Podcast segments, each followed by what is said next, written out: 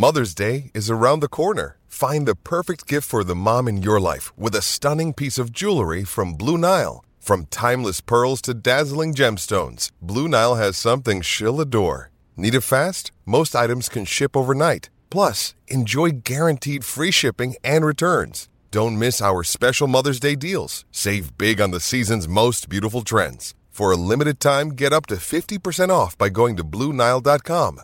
That's BlueNile.com. When you need mealtime inspiration, it's worth shopping Kroger, where you'll find over 30,000 mouthwatering choices that excite your inner foodie. And no matter what tasty choice you make, you'll enjoy our everyday low prices, plus extra ways to save, like digital coupons worth over $600 each week. You can also save up to $1 off per gallon at the pump with fuel points. More savings and more inspiring flavors make shopping Kroger worth it every time. Kroger, fresh for everyone. Fuel restrictions apply. Another day is here, and you're ready for it. What to wear? Check. Breakfast, lunch, and dinner? Check. Planning for what's next and how to save for it? That's where Bank of America can help. For your financial to-dos, Bank of America has experts ready to help get you closer to your goals. Get started at one of our local financial centers or 24-7 in our mobile banking app. Find a location near you at bankofamerica.com slash talk to us. What would you like the power to do? Mobile banking requires downloading the app and is only available for select devices. Message and data rates may apply. Bank of America and a member FDIC. Welcome back to another exciting edition of the Pointless Exercise Podcast. Uh, it's the Cub Podcast, and uh, we have uh, as our, our guest, we, why do I say we? I have as my guest, that's a royal we, I guess. I have as my guest um, uh, my friend Tom Loxas of the of the Beers and Beat Guys podcast. Do you have anything else to plug? Is that your main outlet No. of your thoughts? Yeah, that's it. That's it. Yeah. Now, so a couple of weeks ago, you had a frequent guest, the guy who's been a guest on this more than any non-co-host, John Greenberg. Okay. And I joked, I'm like, "Hi, did my name come up?" I didn't really think that it would. And then I listened to it, and you guys talked about me more than you talked about um, the Cubs, which I appreciated. Yeah. I'm gonna guess. I saw who your guest is on the most recent pod that you had released before we record this. I'm gonna guess that my name did not come up with David Haugh of the Chicago Tribune. No, are you? Um, I, I wasn't sure what your uh, status is with him. Uh, we don't. Although I assumed, yeah, yeah. that's what my status is. Uh, I mean, just that's the thing. funny. That's so, a, yeah. You guys talked Bears, or did you talk? No, you no, talked we Cubs? we actually just yeah we just talked Cubs. I'm only doing you know Cubs on this one, but um, yeah, you know I just wanted some you know big picture thoughts from him because I know he's not like grinding, you know, Cubs daily, so No, he's, he's more like big picture stuff. He's getting screamed at by Mike Mulligan every morning. yes. That's what he's yeah. doing. I mean, his life, yeah, his life for the next six months is just going to be over analyzing Justin Fields. So, Speaking of that, um, our th- this podcast has a Bears podcast, and uh, it's going to come back. We're going to. Uh, I haven't even confirmed it yet. We last the last couple of years I'd done it with Mike Pusateri, and we decided that one Mike P wasn't enough, so we added Mike Presnowski. So there's two Mike P's, which just to confuse me when I'm trying to you know direct questions to one or the other of them. Um, that'll come back in a couple of weeks. So we're excited about that. But we will not stop talking about the Cubs, the playoff bound, maybe Chicago Cubs. Um, so I'm trying to think where I want to start. um, there, the last couple of days in Detroit, one win, um, one loss, I think were both highlights of the of what I think is the limitations this team self-imposed limitations this team faces by having David Ross manage them. Um, just kind of the inability to think on his feet and make like a quick decision, and it was it was really bad. Actually, I don't really blame him that much for for what happened today, except one one part of it I will. But um, so we're recording this on um, Wednesday. On Tuesday, the Cubs started Drew Smyly, and even every fan was like, "Oh God, this this seems like a terrible idea." And he predictably was not good, but he was allowed to stay out there not being good, and gave up seven runs in a game that they most likely win. if they just pull him after he'd given up four, like we all thought they were going to pull him. Um, so, I guess what are your thoughts on the uh, managerial aptitude of the former Dancing with the Stars runner-up? Yeah, I know we've talked about this before. Like I feel like it's it's two different, you know, buckets for him. I feel like he is very challenged when it comes to, you know, managing the actual games and the day-to-day stuff. And then, you know, Greenberg and I actually talked about this too. I asked him like how much of that do you think are his decisions and how much of that is coming from the front office because the lineup, you know, we've you know gone over it on a daily basis on Twitter. It just still I just don't get it. I mean, I know some people will come back and, and just say like, you know, the lineup construction is not everything and you can look at it a lot of different ways. But you know, Ian Happ, no matter how you look at it, is not a three hitter to me. Candelario hitting in the seventh hole since we got him doesn't make a whole lot of sense. Um, yeah, his use of Patrick Wisdom in certain situations is weird. Like ever? Yeah, all, all of it. Yeah, it's just it, there's just a lot to pick at. You know, it, he I think he left you know Taillon in there a little too long today, but that's the kind of stuff that anybody you know we can critique. But yeah, like you said, I think it's his ability to think on his feet that drives me crazy, um, or lack of. But as far as like the clubhouse culture, you know, you got to have you got to give him some credit there. It feels like it is a good clubhouse. It feels like the team does play very hard and with a lot of energy. And I feel like that since they got Candelario, they're actually more, you know, there's more energy there, and I feel like they're playing with uh, with a purpose. I just, yeah. So it's kind of for me, it's kind of like those are the two most important things I look at in a manager, and sometimes you can forgive some of this, you know, strategy mishaps for you know the overall big picture. But yeah, when it comes down to it, when they're actually in a pennant race or in the playoffs and he makes a big gaff like that, yeah, Jed's gonna Jed's gonna be pissed and he's gonna he's gonna hold his feet to the fire, I think, at that point. But yeah, right now I, I kinda like forgive a lot of the idiocy because of the um you know, the way the team looks. Let's put it that way. Yeah, I I mean I get it, but I'm to me, getting your players to play hard is like um like the bare minimum requirement mm-hmm. of a manager. That's what gets you immediately fired is when your players check out. Unless you're the White Sox and Pedro Grifol, you get to you get to manage all year, even when your players don't give a shit. Um, I just feel like this is you know, there's no sure thing they're going to make the playoffs. They should. They've got two paths to get there. Um, but like I think I wrote today, is but it seems like he's intent on, on like steering them towards the ditch. And I, I, I think my big concern with him is that there will be, there will come a time when they can steal a game that they're going to need with the right move, and I just I have no confidence that he will make it. And we get all this stuff about, well, you know, he was a leader of men as a player. I mean, think about how what a great leader you have to be to be a third string catcher and have guys respect you. I, I get it. He played for all these Hall of Fame managers. Well, it doesn't seem like he learned much from it. It doesn't seem like he was paying that much attention to the Hall of Fame managers that he that he played for.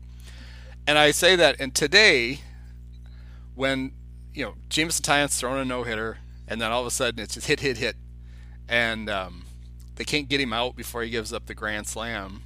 Um, to me, the big my issue with it wasn't letting him pitch to the immortal Kerry Carpenter.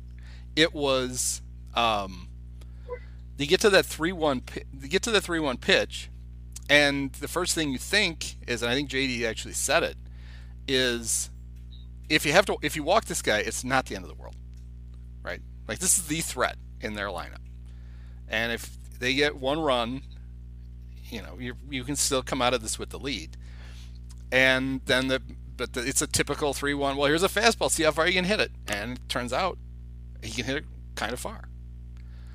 Um, but it's not the first time we've seen the Cubs do that.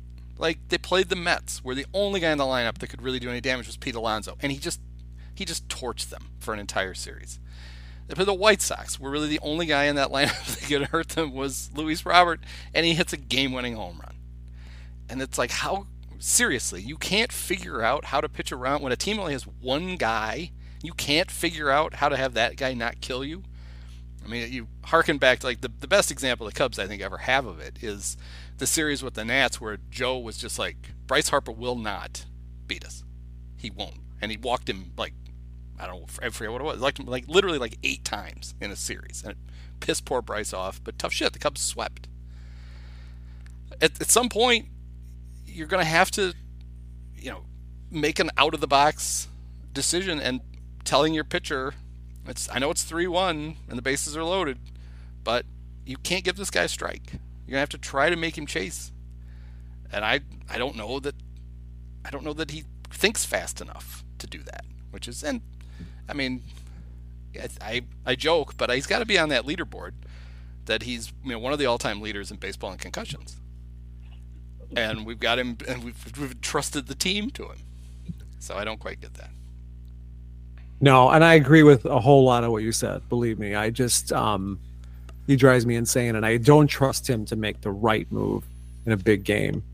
That's the only thing I was saying was that like I feel like yeah, the, the playing hard thing might be not exactly what I'm saying, but I do feel like they they play with energy, and and I feel like the clubhouse looks like they all like each other. They all get along, and it could just be a uh, you know the fact that they have a lot of good guys in the clubhouse too. Yeah, so I'm not trying to give them too much too much credit. Like, I mean, right. they literally sure, tried sure. to handpick guys who had those traits, and they did a they did a good job mm-hmm. in some, and they had some other glorified coaches that they've had to slowly get rid of, like Hosmer and Mancini and Tucker. I mean, those guys right. were there as much for. You know, well, it's, and, and it just cracked me up that this guy that they, they couldn't get rid of Joe fast enough to bring in uh, Ross, who was going to be a, a, much better leader, supposedly, and this disciplinarian. And then it turns out they have to stack his team full of guys who will do that for him. Yeah. Uh, so I never right. Quite, I mean, you know, I, I never quite understood that. Yeah.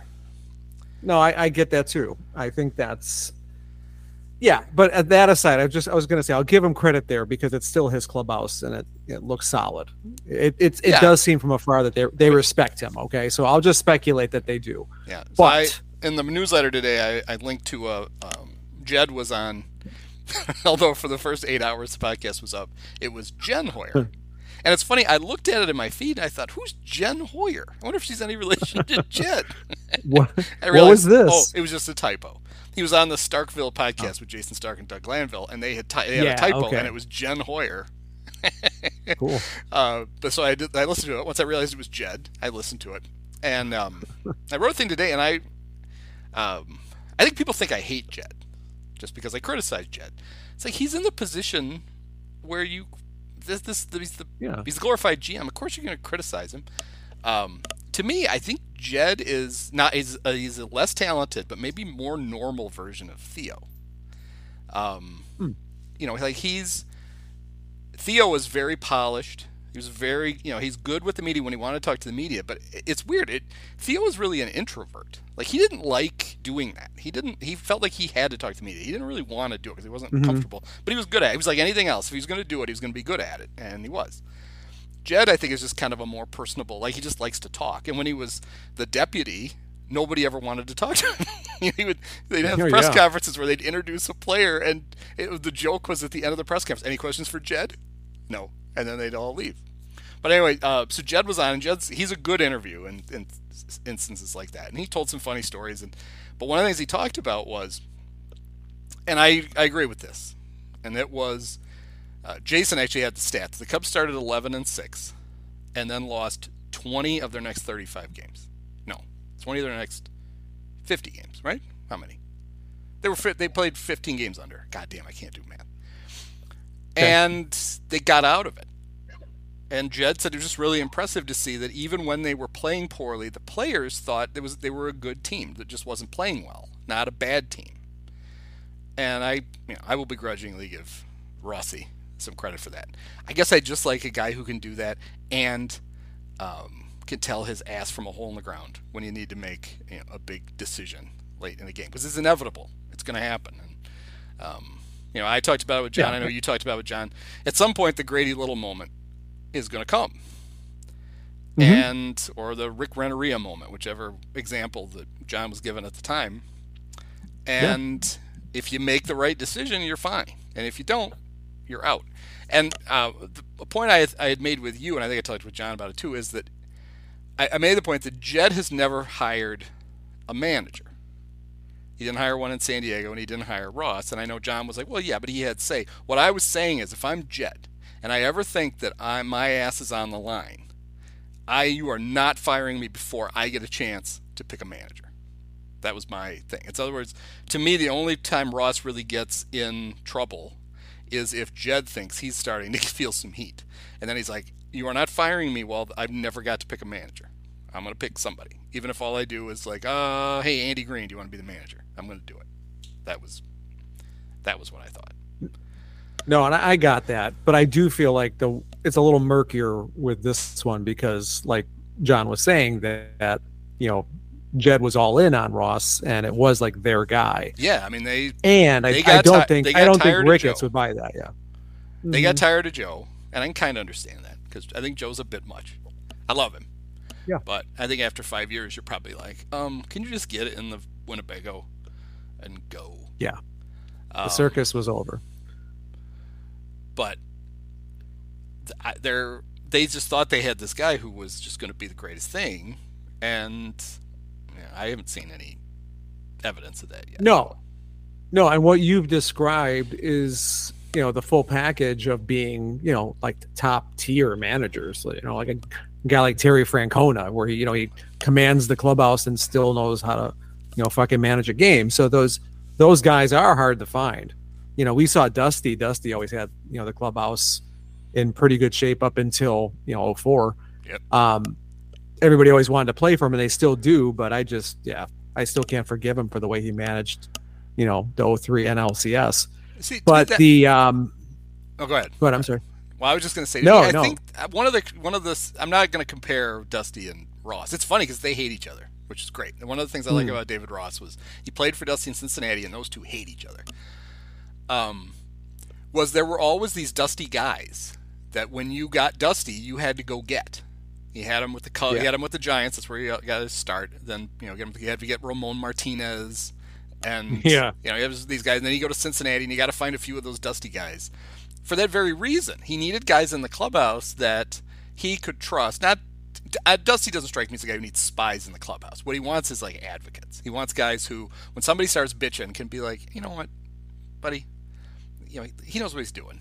You're gonna play. You might not play today. You're gonna, you know, you, every manager needs Yeah. that. Dusty like had guys that it was very clear that when you got when you got Dusty, there was some mediocre utility players that you were going to have to pick up, and he was going to play them. That was the worst part that they were going to get at bats. Yeah.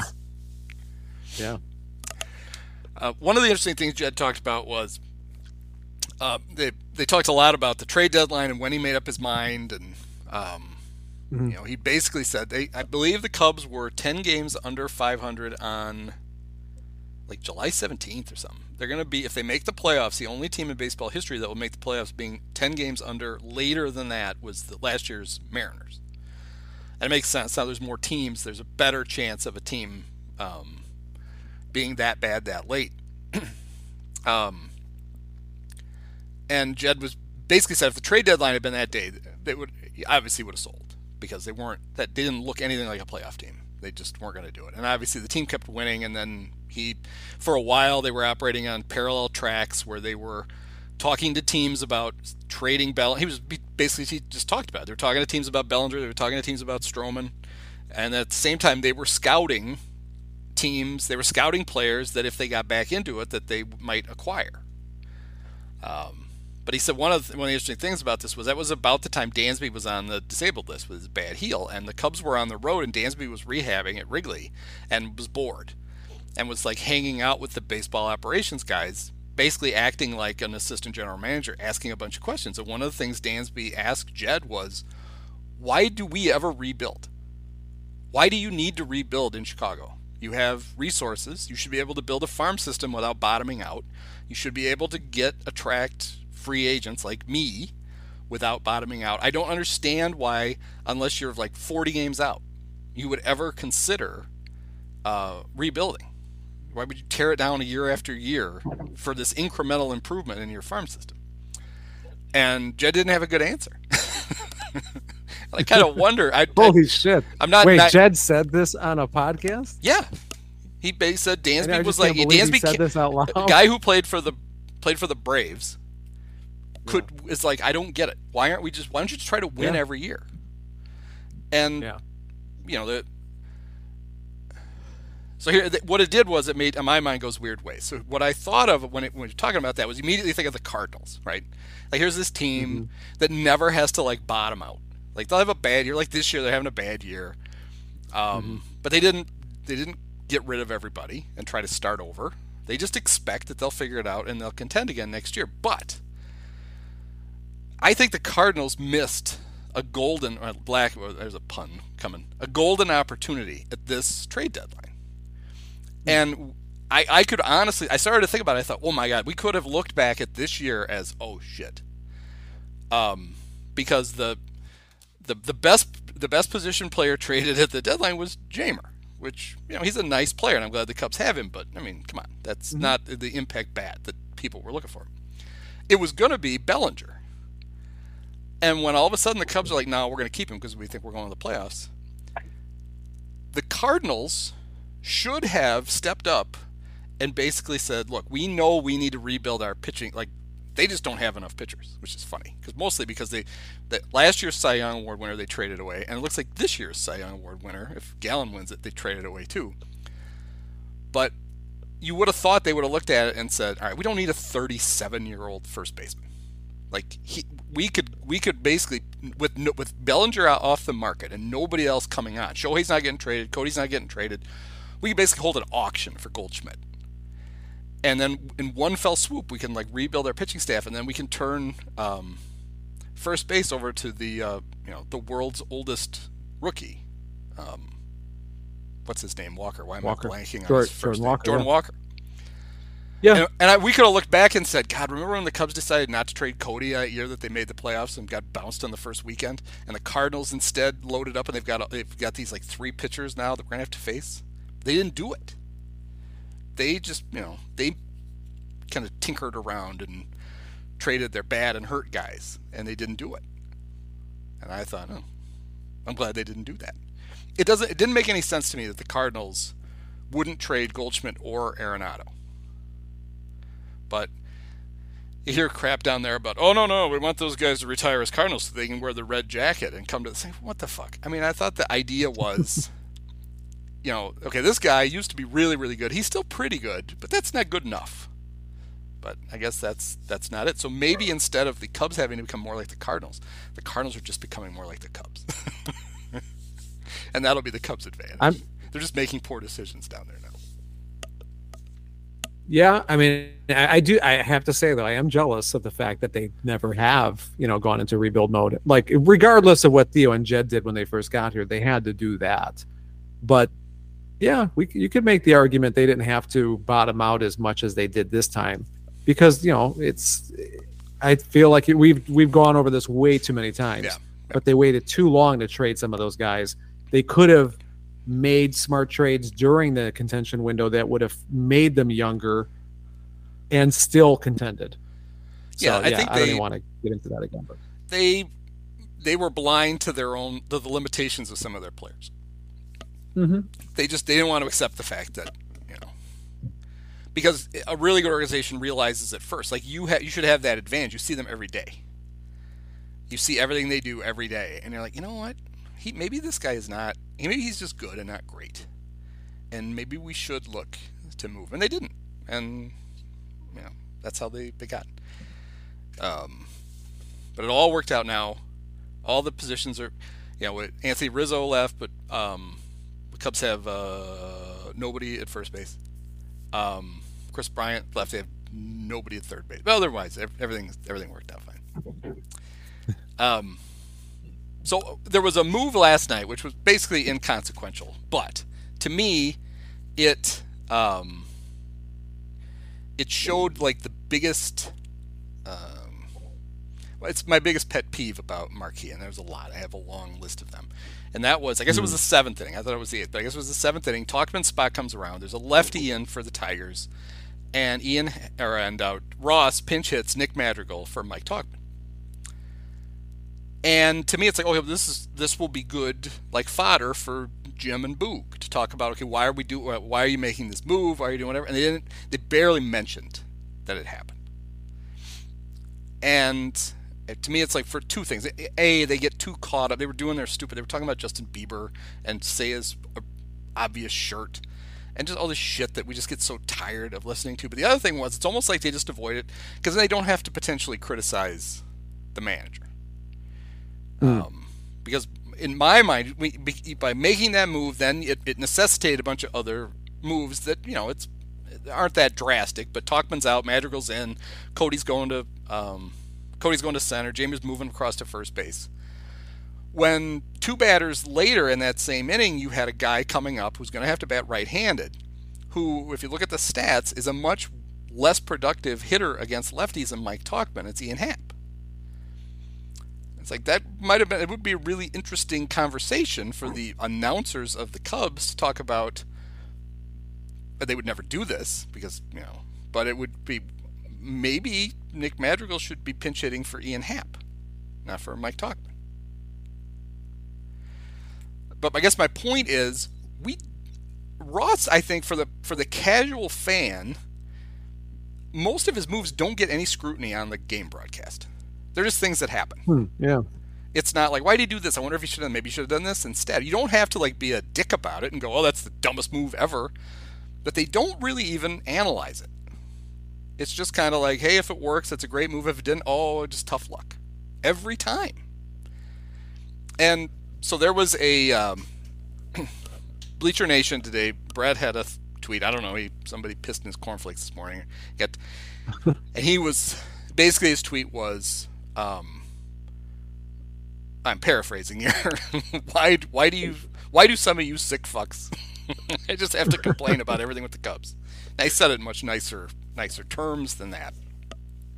And then Cerami. yeah, I was wondering. About, I was wondering why he just didn't ask you. You know, I thought he right. was gonna. I just ignored Tag it because what I wanted to say was, you know, um, do you have to? Why do you have to have the fucking pom poms out for everything that happens? Like there is a happy medium. There are things in the game that make you really excited yeah. and happy, and other things you're like, why the hell would you do that? Um, but Cerami said something about which I just thought was wrong, and he's like, "Oh yeah, I've noticed that since the Cubs are winning and the normie fans are back and things are getting more toxic." My my take on that would be the normie fans, whatever that is, aren't very critical. You, they should be diluting the critical people, right? Because mm. they're just like, oh, hey, the Cubs are winning. This is fun. They're not out there all of a sudden hammering David Ross and Ian Happ and all that So That's my job. Um, but so here's a here's a galaxy brain take by me as I got to thinking about what he was basically saying. Um, I think that the I think the problem with there are a lot of fans who are really excited that the Cubs are um, relatively successful again. That you know their games are important. Wrigley's fun again because there's big moments. You know that's all that stuff's great. That's what we watch. But I think it's inevitable. You're not going to have the same kind of engagement. We just had a. It seems like a million years ago, but seven years ago we we watched a World Series team. We know what that looks like. We know this isn't that. Like this is much better than what we had been seeing. But nobody mm-hmm. is fooling themselves that they've built this great juggernaut. but I think the part of the problem with the engagement with this current team is marquee. There, so much of it is either bad or boring. Like the the pregame show is there's nothing there. The postgame mm-hmm. show there's I, I always joke about it, but I do it. As soon as the game's over, I change the channel. I don't want to watch that yeah. post game, even if it's and it sucks. Like he had the, like a huge moment, Christopher Morel, you know, with the walk off homer, and he goes crazy, and you watch the replay a million times, and then as soon as they go to Cole and whoever, it's like I don't need to watch this. What else is on? That has to hurt the like the fan engagement, right? And then the the game broadcasts are, and I know that we the, those of us who watch all the time just nitpick them, but you can't tell me that they're not getting worse and the, the overall quality of the, the way that most of us take in the games, you know, you can only go to so many games. And radio, they, they do a fine job, except for the fifth inning on radio. Um, hmm. But that's radio's never been less important for a baseball team. because there's so many ways you can you can just you know it used to be that if you were out of your house the only way you could follow your baseball team was on the radio. Well, now you, on your phone, you, you can still watch the game if you want. You don't you don't necessarily have to listen to it. Right. And I, I feel like the it's a Marquee is such a huge missed opportunity. And until they get rid of the two clowns that they brought in to run it, who have no clue what Cub fans actually want, I think I think they're going to continue to miss on a big segment of Cub fans who would are really looking, maybe they don't even know exactly what they're looking for, but they know it's not this. They're looking for a way to engage with the team more and, and learn more about the team and watch and, you know, and they watch the stuff on Marquee, and after a few minutes, I was like, well, this isn't what I want. And now maybe I'm, yeah, maybe I'm just full of shit. But I, I mean, I know that's my experience with it. Like, no, you, and I, I know you've been more critical of Boog lately, and I feel like I think Boog is is pretty, you know, pretty damn good, and I know I, I know that he is at at times because I used to really enjoy him, you know, when he used to do the national games. But the whole broadcast in itself is like very a lot of fluff. Yeah, you know, and I know that comes I know that comes from uh, is it McCarthy? Um, yeah, it's the two. Is he from like yeah the the yes Mike you know McCarthy network thing is like yeah that's like their vibe though right that's what they're known for is just like this you know they came in and their whole thing was going to yeah. be they were going to do a national like broadcast. Yeah, and fans don't want that. And no. the fact that they couldn't we, that they didn't couldn't figure that out, and that what is this now? This is the fourth season, right, of Marquee. That four years in, they still haven't figured it out.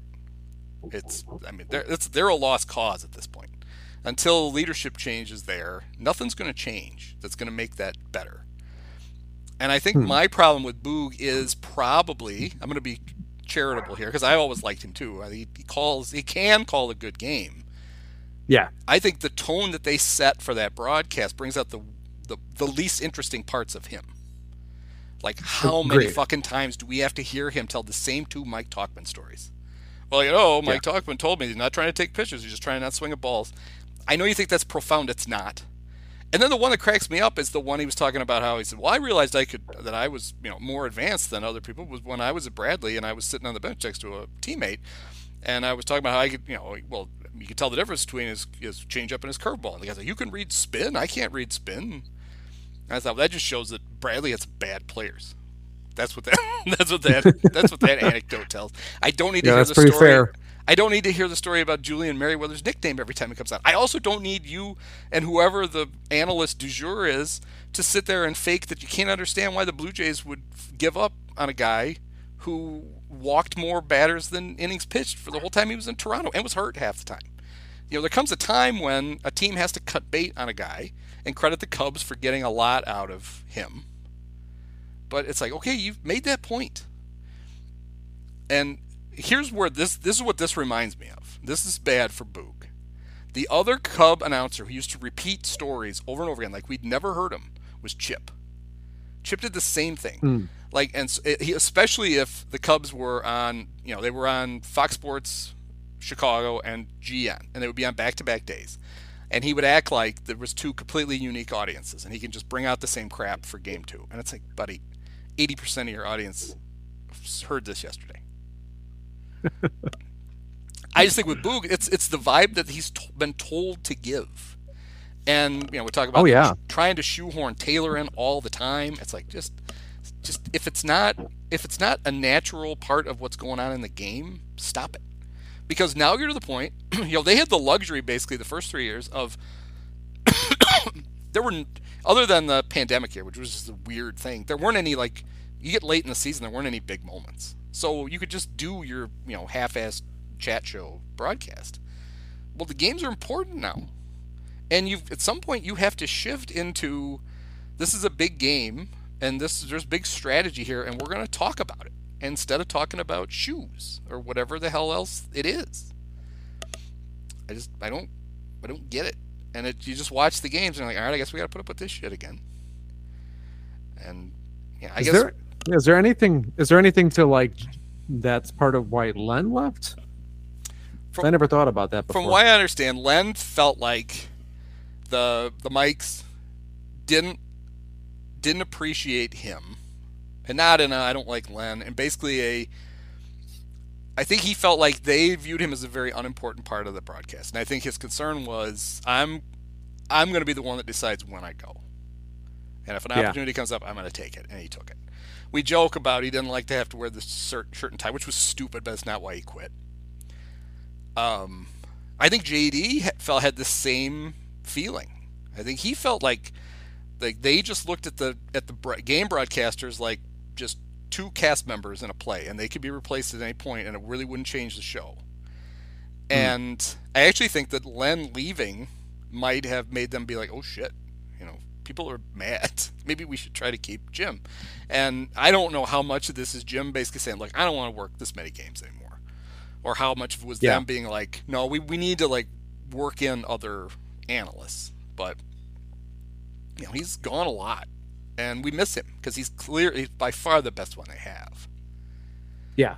Although I do have to say, I think I've told you this before, I do enjoy Sutcliffe only because he injects a little bit of that, you know, that realism, you know, that we grew up with, you know, like just like you don't know what they're going to say next kind of thing. Like Yeah, whether it well, be Harry true. Caray or, yeah, or, you know, Lou Boudreau.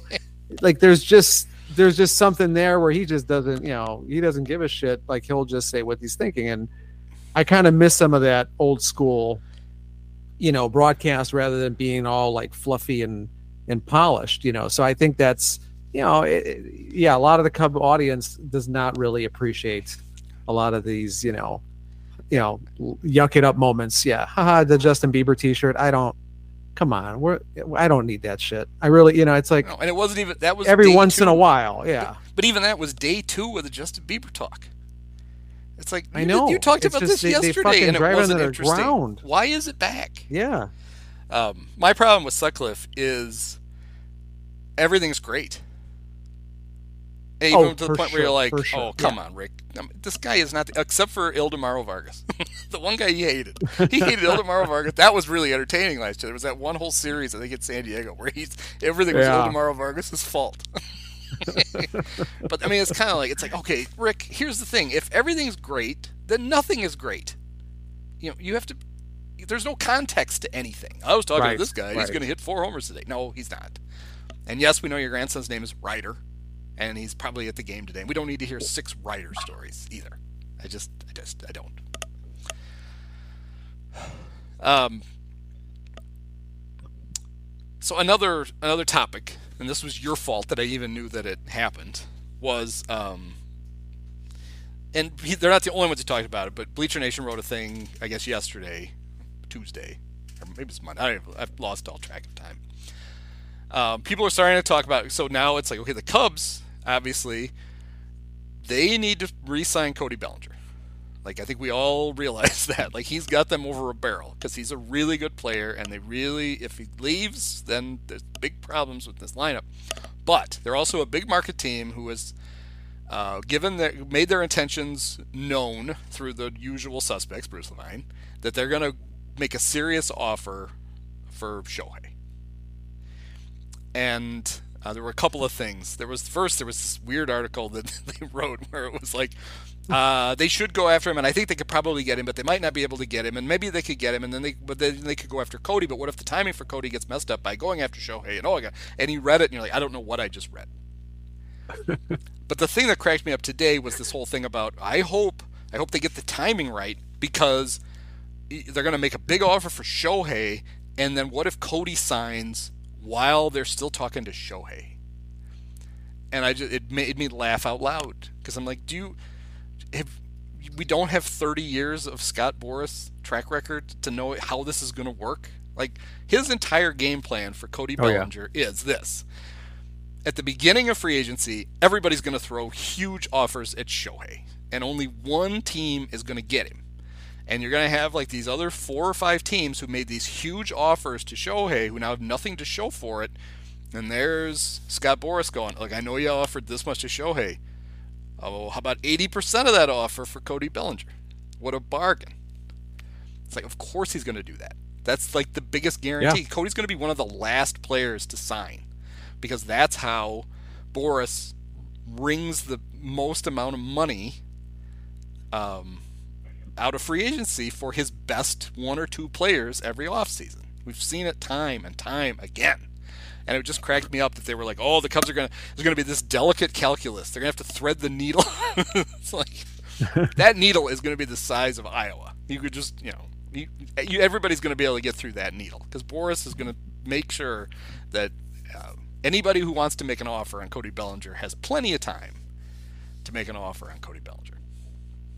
Yeah, I mean, look, I got a lot to say about this. First of all, Shohei's probably got to be the first domino to fall in free agency because otherwise, everyone's going to be waiting. Yeah. all their plans are going to decide whether they get this guy or not because he's he's a he's a you know, starting pitcher. He's a top ten starting pitcher and one of the top you know hitters in baseball. So you could you know fill a lot of needs if you get him. Um, but as far as yeah, and as far as the article goes, I was relieved though, and I shared that with you that the position overlap would not be an issue if they wanted to sign them both. that that made me, you know, have a sigh of relief because I was like, well, that settles that. Yep. Because, um, yeah, I was worried about that for a minute. But the the thing with Cody, and I'm just going to throw this out there because I know it's not going to happen, but and I kind of asked David Haugh not about this particularly, but I did I did say, look, you know, Shohei obviously is. I still think he's going to go to the West Coast. So, do the Cubs still keep in you know Boras's ear that Bellinger's their number one target, and and hope that Bellinger you know kind of drives, you know, drives the you know drives himself to where he wants to go. But you know, it's all going to be about the last dollar. But the bottom line is, I was going to say, I was just going to say, like they need to stay focused on Bellinger because they can't afford to lose them both. And my biggest fear is what you said there's going to be some team that's going to be holding on to 500 million dollars that didn't get their guy. That's Yep. going to turn around and be like, "Well, fuck it, let's just give 300 to Cody." Yep. That's exa- And, and that's, that's that's where I draw the line. Yeah, and that's Bor- that'll be Boras' strategy. Now it will be Yeah. here's but the other the misnomer about Boras is always that people and I think in Chicago it's because Jerry Reinsdorf successfully made him the boogeyman for everything, right? Like the White Sox literally wouldn't negotiate with him uh, for players, and it was, you know, he he he. It's like okay, well he you realize that the players work for him, right? And his job is to go out and solicit offers and give them advice. But at the end of the day, the player picks where they go. And I think the Cubs, unfortunately, are going to rely on the feeling that they're going to make a good offer for Cody, but it's probably going to get topped by somebody. But Cody's going to decide that it's a lot of money either way, and he's comfortable in Chicago, and he wants to stay. And I think there are people out there who think, well, Boras won't let him do that. And that's the part I laugh at because Scott's not standing there going, you can't do that. You know, that's not his Right. job. His job is, I would advise you, I think this is a better deal, but here's your, you're making a decision between these two things. He doesn't make the player's mind up for them. Um, and I know Bruce um, made some headlines for something I think he reported accurately, but people didn't want to parse what he wrote. Uh, It's very hard the way he communicates. when he said that Cody's not going to sign an extension with the Cubs. yeah, He meant that exactly the way he wrote it, which is he's going to be a free agent. He's not going to sign before free agency, which is what an extension is. That doesn't, Right. it- but some people took it to mean, oh God, he's not going to come back. That's not what Bruce was reporting. Bruce was basically reporting that if there ever was a chance, I don't think there was, there's no chance anymore. It's he's Yeah. not going to be like, okay, I like it here with the Cubs. I'm going to sign this extension, and I'm not even going to bother with free agency. Like he's going to free agency, and that's that's all. Um, that's all Bruce was reporting. But there were Yeah. a bunch of people who were like, "Oh God, he's already gone." It's like, well, no, that's that's not that's not what he meant.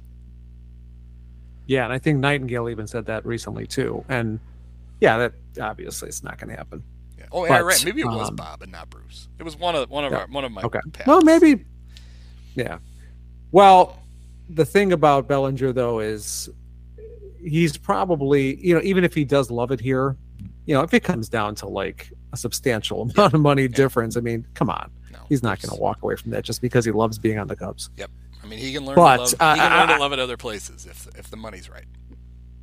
What I did say to Haugh is they they can't come away without a big bat in that lineup. You know, if you, if they're not going to get Shohei and they're not going to resign Bellinger, they're kind of back to square one in terms of finding a star in the middle of the lineup Yep. because there's no other player on this lineup that can carry it. I mean, you could argue they would they would be in worse position next year than they were going into Yeah. this year because they Yes. thought Happ was going to be more productive than he is.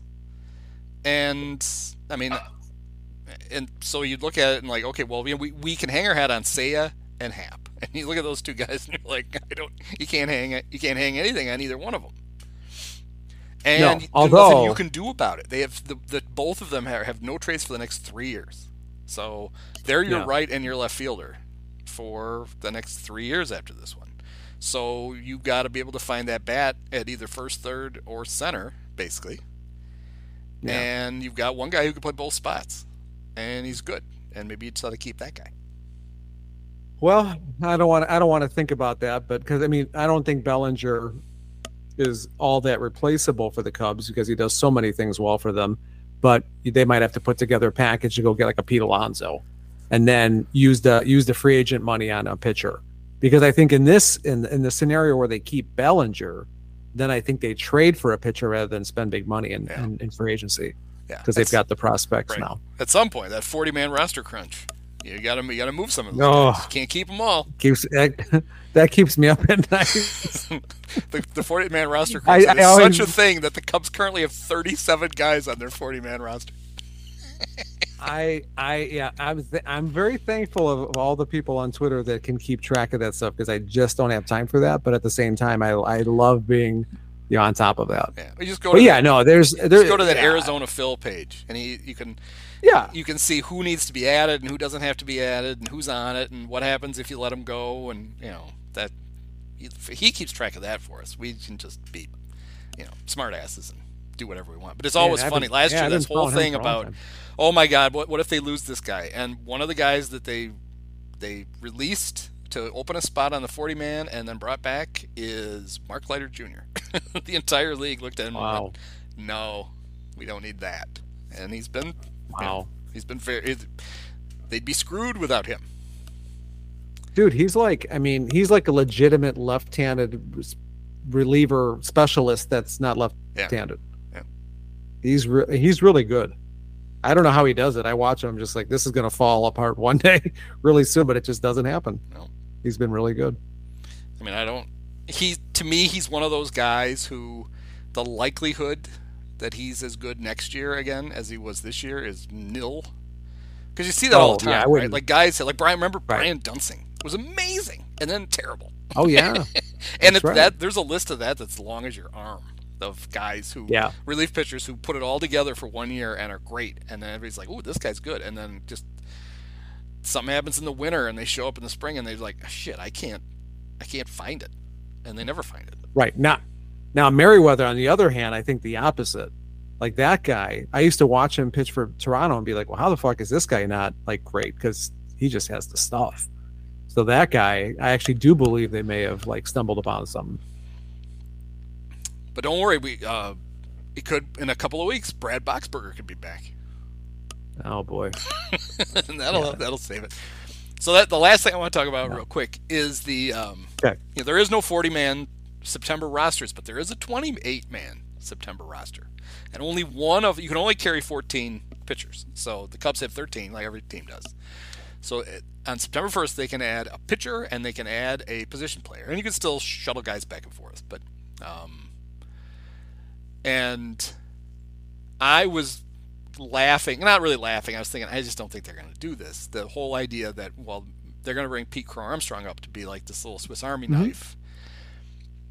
Because I was like, they're just going to bring Miles Mastrobuoni back because you know they he can cover the outfield in a pinch, and if you know Dansby and Nico run into each other, he can play shortstop for the rest of the game. Um, but then they did the thing I didn't think they'd ever do, which was they told Tucker Barnhart to go away, and they brought Mastrobuoni up, and now all of a sudden they don't need. They only have two catchers, and they might they can bring anybody up to be that position player.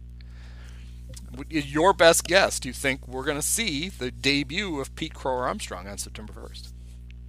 Yeah, I really do. I feel like um I think Carter Hawkins is kind of like let that cat out of the bag like a couple times and I just feel like it, it does make sense, you know, and I think that um I think we'll also see either Jordan Wicks or um uh Little, the other the other lefty that they have in the system. Uh, either one of those guys. The six foot Yeah, eight inch guy right. named Little. Yeah, I think either one of those guys is going to make either you know uh, an impact on the bullpen or the rotation the rest of the way. And I think I think they I think they should use it because yeah, these games matter right now, and those guys can help you win games and uh, use them however you however you can. I mean, I don't trust Ross to use them in the right way, but at the same time, yeah, fuck it, man, throw him in there. And de- you know, PCA definitely looks like he's ready. You know, so hell yeah, I, I definitely think I think we will, and I and I think they should. So he's got a couple. There's a couple of considerations with him. Number one, um, talking about that 40 man roster crunch. He doesn't have to go on it this offseason. So there's people like, oh, they don't want to use up his rookie, whatever. He, there's no way. He, even if he came up today and played every day, he wouldn't be able to play enough to not be a rookie next year. You don't have to worry about that. Um, and obviously, if you're going for a playoff spot, you're not worried about one spot on the 40 man, especially for a player you think is like your center fielder of the future. You just when he's ready, you get him. Um, but to me, a more important thing is before they call him up, he's got to figure out uh, something to put on the back of his uniform that Oh. fits. Because I aesthetically, I cannot watch a guy whose name is a circle around his number, and Crow Armstrong is just way too long. And I, if I, I were him, I would tell them I want PCA on my nameplate. I would just Oh. completely lean into that and be like, no, just use my initials. My name doesn't fit. The Encarnacio Strand for the Reds, when he the first his first game with the Reds, his whole name was on his jersey, and it looked ridiculous. And game two, he just had Encarnacion. He poor Strand got you know got the boot. It's like I don't know if you remember that from The Office. Jan, her real name, or, or when the show started, was Jan Levinson Gould. And Okay. uh, she walked in one day and she inter- uh, she had a meeting and um, Michael introduced her and so this is Jan Levinson Gould. She goes, "Oh, it's just Jan Levinson."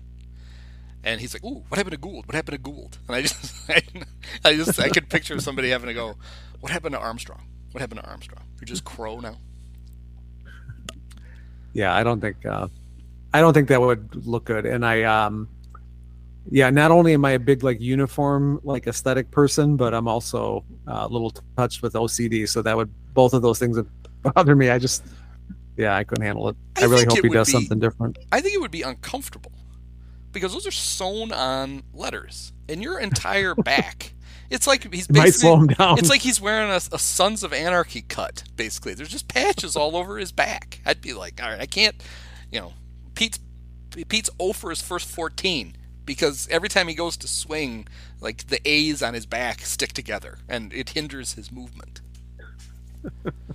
So I'm gonna have a talk with him. I'm gonna go down and talk to my buddy Alex Cohen. We're be- we're best friends on Twitter, and I'm gonna talk to him. Oh. I'm gonna get an audience with um, with Pete, and I'm gonna basically lay this out and say, buddy, I know you love your mom and your dad, but you gotta pick. Which one do you love more? Because that's the one going on the back of your jersey. But that's why I'd go with the initials. They Or the let PCA, Ichiro yeah. put Ichiro on the back. Yeah. So Yeah, I don't know. I don't know if they'll let him do the PCA, but it's a thought.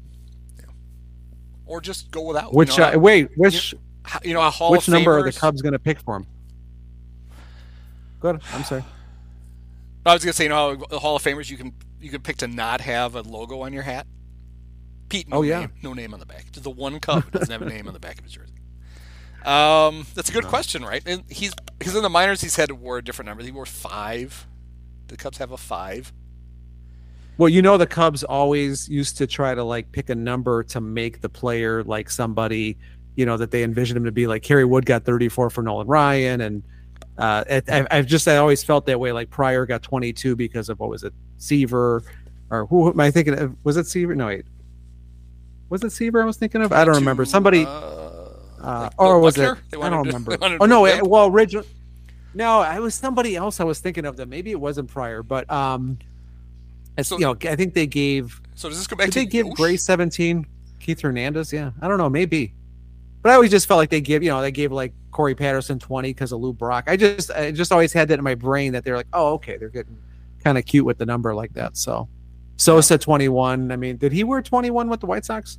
He's 25, I think, with the White Sox. Okay, I was gonna say I thought 21 maybe he wanted it for That Clemente or they did that. right? That's what he worked Yeah. So yeah, I just didn't know who they. Well, Pete Armstrong will. I mean, I haven't seen him play that much, but yeah, there's been a lot of Lenny Dykstra um, They already gave away. comparisons. So yeah, They gave nine to to Jeimer, so he won't be able to wear that for Damon Buford. Gary Matthews Jr. was 19. Do The Cubs have a 19. Oh, that's Aiden. I don't know. All the good ones are taken. if they're going to have him try to emulate great Cub center fielders of the past, he's going to have to go back to either Hack Wilson or before there were numbers. So I think Pete gets off easy. He gets to pick whatever he wants. Um, yeah, pitching wise, um, Smyly is penciled in for Sunday, but Jordan Wicks was a healthy scratch for his start to, in Iowa. yes, So the intrigue. that is I don't know. encouraging. I don't know how you can do that again. Like, just you need a lefty in the No. bullpen. Smyly was fine in the bullpen. Put him back there, and Mhm. somebody else has to make those starts. You can't give up seven runs in three and a third. And you know these are winnable games you're handing away because you're just too stubborn to try something else. All right. Well, I know you uh, you have a podcast to record after this one. You're doing a you're doing double duty. Yeah. So uh, Yep. thanks for It's coming been a- on. it's- It's, always it's always a pleasure. No. So the uh, the Thank Beers and you. Beat Guys podcast, a podcast that I am occasionally a guest on. Uh, you guys can find that. Yeah. No, wherever- you're Andy's a regular guest, and I actually probably am going to ask you to come back on soon. So yeah, I asked you to that. be on this podcast, and you were like, "Damn it, I was just about to ask you to be on mine." Yeah. It's my turn. I got to have you this time. Um, I'm honored. Thank you. All right. Well, thank you, Tom. Thanks, man. Many of us have herpes.